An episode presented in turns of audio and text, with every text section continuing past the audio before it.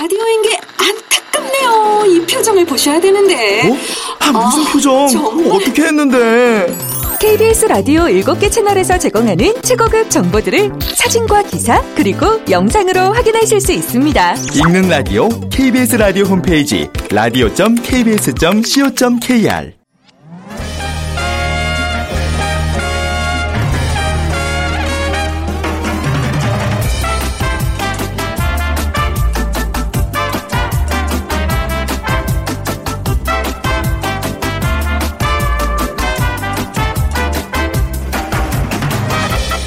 안녕하세요. 빅데이터로 보는 세상 아나운서 최원정입니다.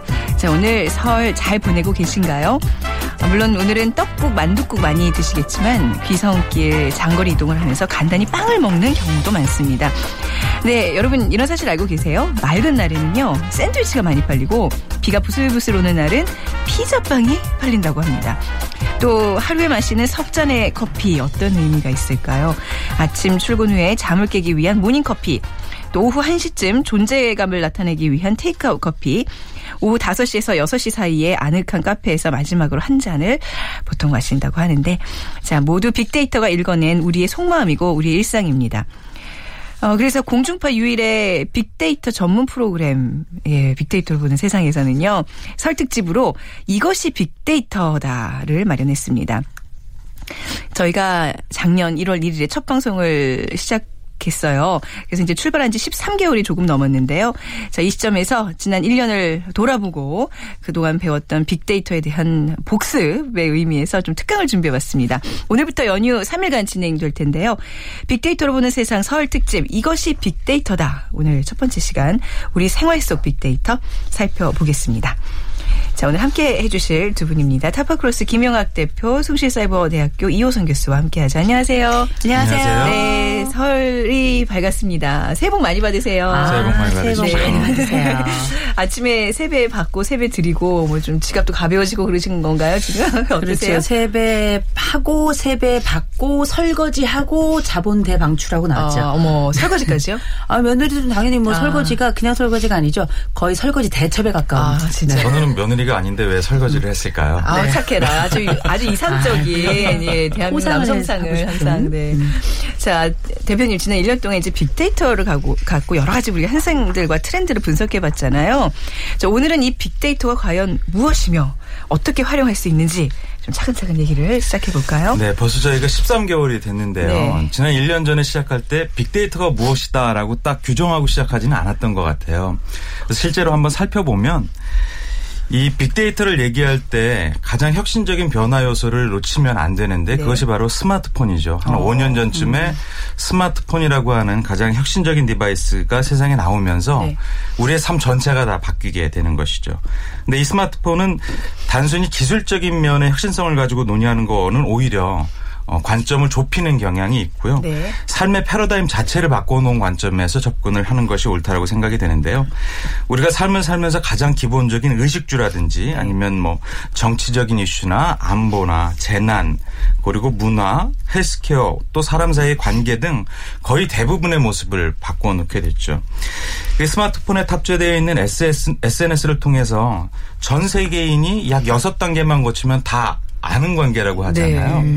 그러니까 헐리우드의 유명 배우와 제가 여섯 단계만 거치면 바로 이어지는 이런 연결 관계가 이제 만들어진 거죠. 네. 톰 크루즈랑 연결될까요? 우리 김희원 대표님. 어, 저는 제가 알고 있는 모 한류 스타가 어, 네. 톰 크루즈는 아니지만 네. 톰 크루즈의 지인과 안다고 해요. 아, 그러면 되네요. 그러면 네 단계도 안 걸리는 오, 거죠. 네, 우와, 멋지다. 네, 네. 그러니까 저를 이런 식으로. 팔로우하고 있는 네. 누군가는 음. 굉장히 셀럽이 있을 수 있으니까 아. 정말 여섯 단계까지 가지 않아도 그렇네요. 음. 가능하게 되는 거죠. 네. 근데 이렇게 연결되어 있는 세상이 어떻게 어, 어떤 세상의 변화를 가져오냐 하면 각자의 생각하고 행동을 텍스트나 이미지 우리가 이제 글이라고 하죠. 아니면 사진 같은 걸로 SNS 통해서 공유하면서 다른 사람들의 생각에 공감을 하거나 어떤 생각에 논쟁을 불러일으키기도 하면서 사회적인 방향을 만들어내게 됩니다. 이 과정에서 엄청난 양의 데이터가 실시간 폭증하게 되는데 그것을 우리가 흔히 빅데이터라고 부른다. 이것이죠.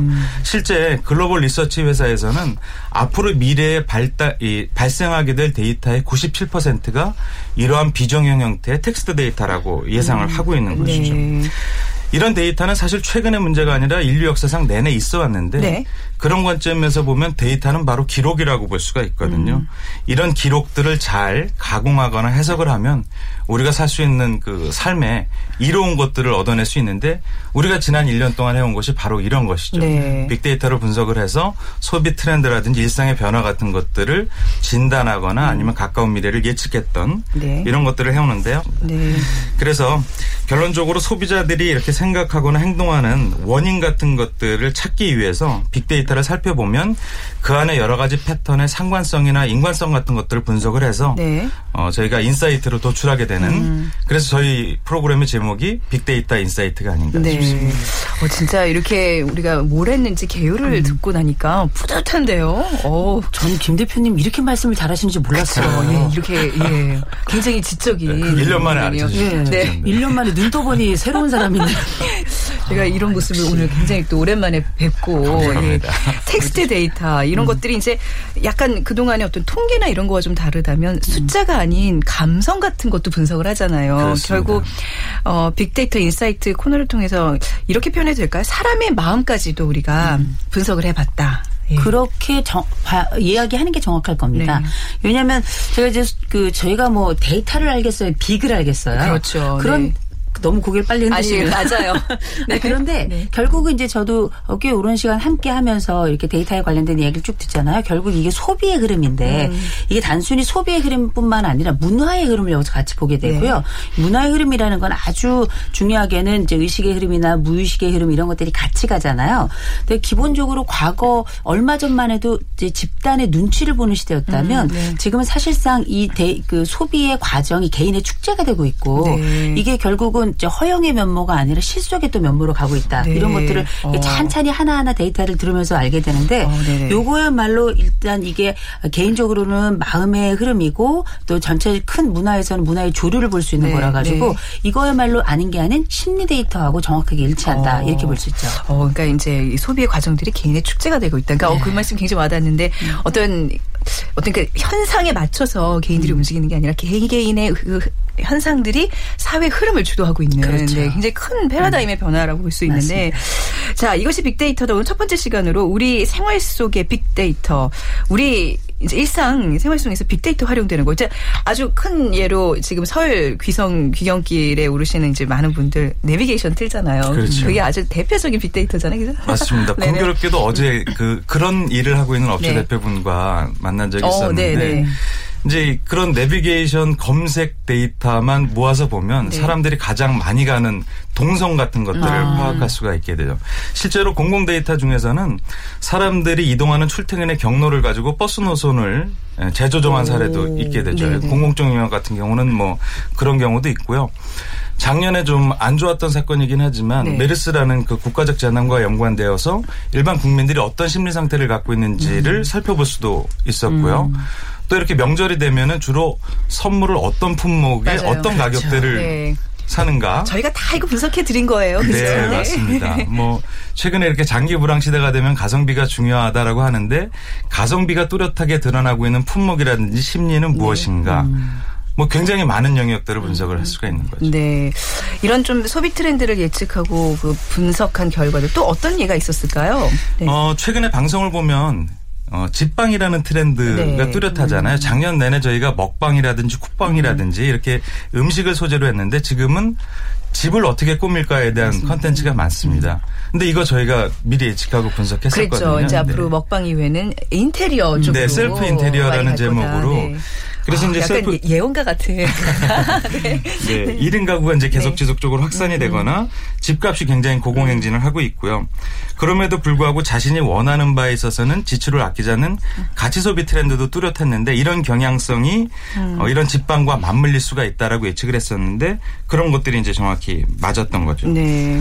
그러니까 어떤 이런 빅데이터에 대한 맹신이랄까요? 아마 많은 분들이 특히 김영호 대표님 붙잡고 그래서 내년에 뭐 같은데요? 저뭐 뭐 해야 될까요? 이렇게 물어보는 사람 꽤 많죠. 어, 네. 제가 이, 이 네. 많지는 않지만 강연을 다니게 되는데 아. 그런 빅데이터가 익숙하지 않은 분들이 네. 음. 도대체 뭐 하는 회사냐고 물어보세요.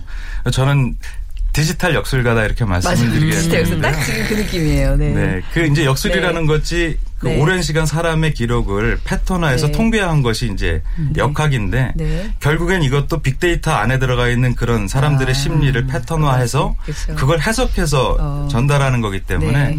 그런 관점에서는 뭐 일맥상통한다고 볼 수 있죠. 신뢰 신뢰합니다. 약간 아, 네. 정확도가 높아야 네, 되는데 속속 말이죠. 들여다봐 주세요. 교수님께서도 좀 기억나는 네. 사례가 있으세요? 어, 사례도 사례인데 디지털 욕설과 말씀하시니까 네. 얼굴에 왠지 관상을 봐야 될 것 같아요. 이런 생각이 좀 드는데 저는 뭐 여러 가지 이렇게 재밌는 이야기들이 정말 정말 많았고 저로서는 새로운 이야기도 굉장히 많았어요.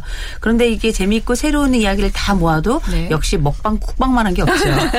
그리고 네. 이 관련해 가지고는 뭐 어떻게 우리가 이제 향후 뭐 미래 예측이나 이런 것도 가능하지만 실질적으로 사람들이 어디에 관심이 있구나. 네. 그래서 이 저 같은 경우에는 이제 먹방 쿡방 관련된 이야기 혹은 뭐 집방에 관련된 이야기를 들으면 어떤 생각이 드냐면 음. 왜 사람들은 사서 할 것들을 이제 새로운 것을 내 손으로 만들려고 할까? 네. 이게 단순히 경제적인 요인일까? 아니 이런 새로운 심리적 분석이 음. 들어가게 되잖아요. 이 분석을 통해 가지고 저도 칼럼을 꽤 많이 썼거든요. 네. 그러니까 어, 여기 빅데이터 하나 하고 나면 제 칼럼이 하나 나오고 어. 빅데이터 하나 하고 나면 또 칼럼이 하나 나오고 이렇게 네. 됐는데 어, 이걸 네. 하면서 제가 이렇게 꽤 많은 분량을 모으게 됐어요. 음, 네. 모으고 보니까 어떤 게 일어나고 있냐. 적어도 지금 21세기 이 시점을 살아가는 사람들에게 어, 일단 심리적 위축감은 분명히 나타나는데 위 축되었다고 말하고 싶지 않아 하는구나. 네. 그중에서도 끊임없이 희망을 만들어가고 창조해 가려고 하고 창조 속에서 새로운 아이디어를 발견하고 음. 그걸 통해서 새로운 뭐 직업이나 직종이나 혹은 트렌드를 만들어가고 그래서 이 우리 우리네 지금 청춘들이나 혹은 중년을 살고 있거나 고령을 살고 있는 분들 음. 누구 하나도 한 번도 희망을 잃어본 분들은 없구나 네. 이런 생각이 들더라고요. 어, 중요한 또 분석을 해주셨는데 이 빅데이터라는 게 사실 좀 접근성이 아직은 좀 떨어지잖아요. 이제 비용 면에서도 그렇고 근데 우리 청취자분들에게 이런 빅데이터를 소개해주는 동시에 우리 패널분들이 매주 매주 이 텍스트가 쌓이면서 축적되면서 나중에 책도 한 권씩 나오고 이런 게 굉장히 또 큰 보람이 아닌가 싶습니다. 자, 빅데이터를 보는 세상 설 특집 이것이 빅데이터다 오늘 그 첫 번째 시간으로 생활 속 빅데이터 타파크로스의 김용학 대표 숭실사이버대학교 이호선 교수와 함께 살펴보고 있는데요.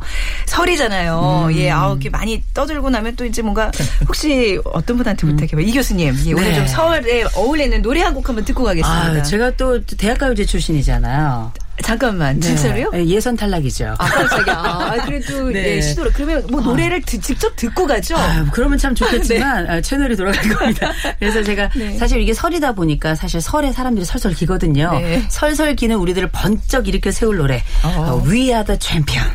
이거 어, 듣고 싶네요. 좋네요. 네. We Are the Champion. 들어갑니다. 네, 오랜만에 이 노래 들으니까 좋네요. 퀸의 We Are the Champions. 자, 빅데이터 인사이트에서 소개된 다양한 사례들 앞서서 만나봤는데요. 빅데이터로 마음을 읽고 또 소비 트렌드로 발전되면서 기업에서는 이게 굉장한 중요한 마케팅 수단으로 활용이 되는 것 같아요. 가- 가장 이런 의뢰 같은 거 많이 받으시죠, 기업에서. 네. 작년 아마 여름이 지나고 소개드렸던 네. 사례 같은데요. 제가 코쿤족이라는 그 새로운 소비 계층들의 특성을 네. 말씀드린 적이 있었어요. 동굴 속에서 이제 자신만의 공간을 갖고 자신만의 가출을 즐기는 음. 사람들의 형태인 거죠. 누에고치처럼 생겼다라고 네. 해서 이제 코쿤이라고 얘기를 했는데 실제 최근에 많은 사람들이 경제적으로 불황인데도 불구하고 차량을 구입하는 데는 어, 돈을 아끼지 않는 경향들이 음. 네. 있잖아요. 굉장히 어려운 경제 상황이었는데 작년에 수입차 브랜드들의 그 시장 점유율은 더 확대가 됐다고 하죠. 음. 그러니까 이 소비자들이 특정 차량에서 풍기는 브랜드 이미지와 자신이 갖고 싶어하는 이미지를 일치화시키고 동기화시키는 데서 어. 네. 구매 욕구가 나타난다는 거거든요. 이런 소비자들의 심리를 빅데이터를 통해서 파악하고 네. 차량 완성차 업체들은 디자인이라든지 음. 가격이나 아니면 마케팅 커뮤니케이션의 컨셉에 소비자들이 원하는 가치를 집어넣는 형태의 마케팅을 전개하는 거죠. 네. 그러니까 최근에 브랜드 경험에 대해서도 굉장히 그 중요하다라는 얘기를 얼마 전에 소개시켜 드렸는데 음. 네. 그래서 특정 완성차 업체 같은 경우 는 차량을 팔고자 하는 쇼룸이 아니라 네. 차량 전체의 생산 과정이라든지 소재 같은 것들을 소비자가 쉽게 알 수 있는 네.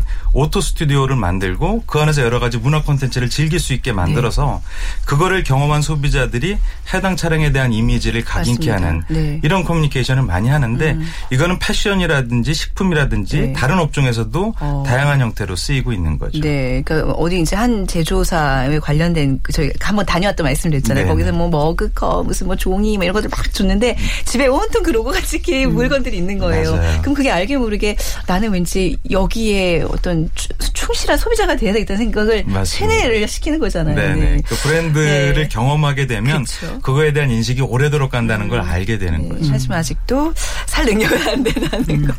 이 기업에서 이렇게 활용되고 있는 빅데이터 활용 마케팅, 뭐 우리가 많이 이제 보고 이제 느꼈는데 어떠셨어요? 그러면 그 네. 생각해보면 우리 그러니까 이를테면 뭐 정수기 같은 경우도 네. 보시면 다 맞춤형 물로 나와요. 네. 어, 예, 예, 예. 맞춤형 물. 그거 뭐냐면 어, 우리의 물이 아니라 너의 물을 만들겠다는 거거든요. 네, 아, 아까 뭐 임산부를 위한 그쵸, 정수 뭐 이런. 식으로 예, 예, 예. 세부 이걸 돼 이제. 특성화라고도 할 수 있겠지만 그 시대 그 대상 그 소비자가 음. 무엇을 원하는지를 아예 구체적으로 딱 집어가지고 그 마음에 아주 정해놓은 화살을 확 꽂는 거거든요. 네. 음. 그러니까 이런 방식의 광고의 변화를 보면 실질적으로 사람들의 마음이 그렇게 변해 가는 것도 있겠지만 네. 그렇게 변한 사람들의 마음을 저격하는 거거든요. 음, 네. 그러니까 이런 것들은 어디서 나오는구나? 저는 이게 빅데이터에서 나온다라고 생각을 해요. 네. 소비자들의 마음이 굉장히 빠르게 변화를 하고 있어요. 사실 아침에 마음 먹은 거 오후에 뒤바뀌고 뭐 이런 이런 변화들 감지를 해야 되는 거잖아요. 예. 이제 이게 사자성어로 조변석계다.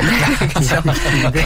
그 속도가 어마어마하게 또 빨라졌습니다. 근데 이런 변화를 기업들이 잘 감지하고 대응을 해야 되잖아요. 네, 이 지금 속도의 변화를 강조해 주신 게 너무, 너무나도 중요한 말씀인데요. 네. 예전에 우리 소비자들은 물건을 구매할 때 브랜드에 대한 인지도와 선호도를 보고 바로 구매를 하게 된 거죠. 네. 이게 뭐 어느 선진국에서 만든 거다 아니면 어. 느 1등 제품, 어느 1등 기업이거나 음. 재벌에서 만든 거다 그러면은 물건이 어떤지 묻지도 않고 구매를 했었다는 거죠. 네. 근데 최근에는 이런 것들이 변화하게 되는 거죠. 왜 그렇게 됐냐 하면 디지털 기술이 발전하면서 음. 이 상품이 갖고 있는 정보에 접근할 수 있는 시간적 공간적인 제약이 없어진 거죠. 네. 소비자들이 조금만 들어가서 웹 검색을 하면은 해당 제품의 스펙과 가격을 누구보다 잘 알 수가 있게 되었잖아요. 네. 소비자들은 이런 정보 탐색이나 구매나 혹은 구매 경험의 공유까지 전 과정에서 실시간적으로 정보를 공유하는 특성을 갖게 됩니다. 이게 다 SNS 때문에 네. 가능해진 일이죠.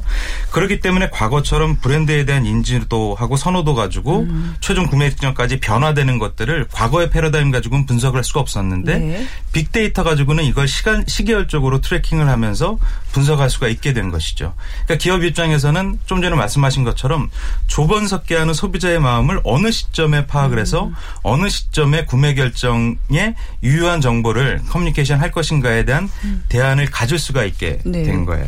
그래서 이런 이런 어, 디지털 시대 소비자들이 기본적으로는 구매 의사 결정의 방법이 예전에 비해서는 크게 변화했는데 네. 기업들은 이런 변화에 적극적으로 대응할 수 있도록 빅데이터를 활용하고 있다는 그렇죠. 것이고요. 네. 실제로 이런 빅데이터를 분석한 그 몇 가지 사례를 말씀을 드리면 전자기기나 뭐 가구, 보험, 패션, 자동차 굉장히 많은 업종이 있는데 이런 제품이나 업종마다 구매 결정에 필요한 정보 탐색의 채널이 전부 다릅니다. 네. 예를 들어서 스마트폰이나 아웃도어 같은 경우는 블로그 검색을 많이 하시고요. 그렇죠. 네. 냉장고나 자전거 같은 경우는 해당 브랜드들을 파는 쇼핑몰 사이트 네. 전문 네. 그리고 이제 자동차나 보험 같은 경우는 해당 회사의 브랜드 사이트에 많이 접속을 해서 정보를 탐색하는 것들을 빅데이터 조사를 해보니까 결과가 그렇게 나온다는 음. 네. 것이죠.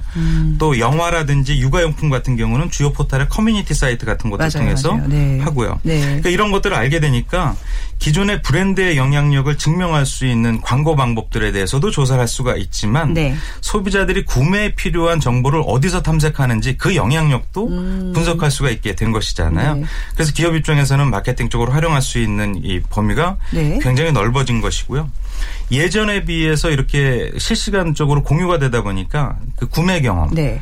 입소문에 대한 적극적인 관리가 훨씬 더 필요해지게 음. 된 것이죠. 그래서 기업들이 이런 빅데이터 분석을 통해서 네. 소비자 공유 활동에서 일어나는 채널이든 아니면 뭐, 뭐 구매 기간이나 아니면 그 안에 담겨 있는 의미, 네. context라고 하죠.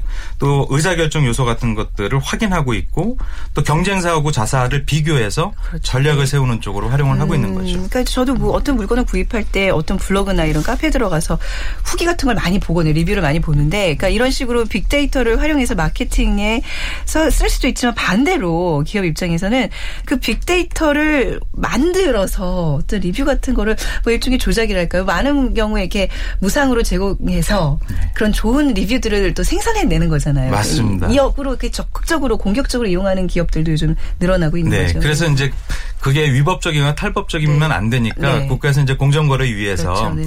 자신의 입소문을 인위적으로 내기 위해서는 이거는 어느 어느 기업의 후원을 받고 작성된 네. 글이다라는 문구를 기본적으로 넣게 돼 있고 네.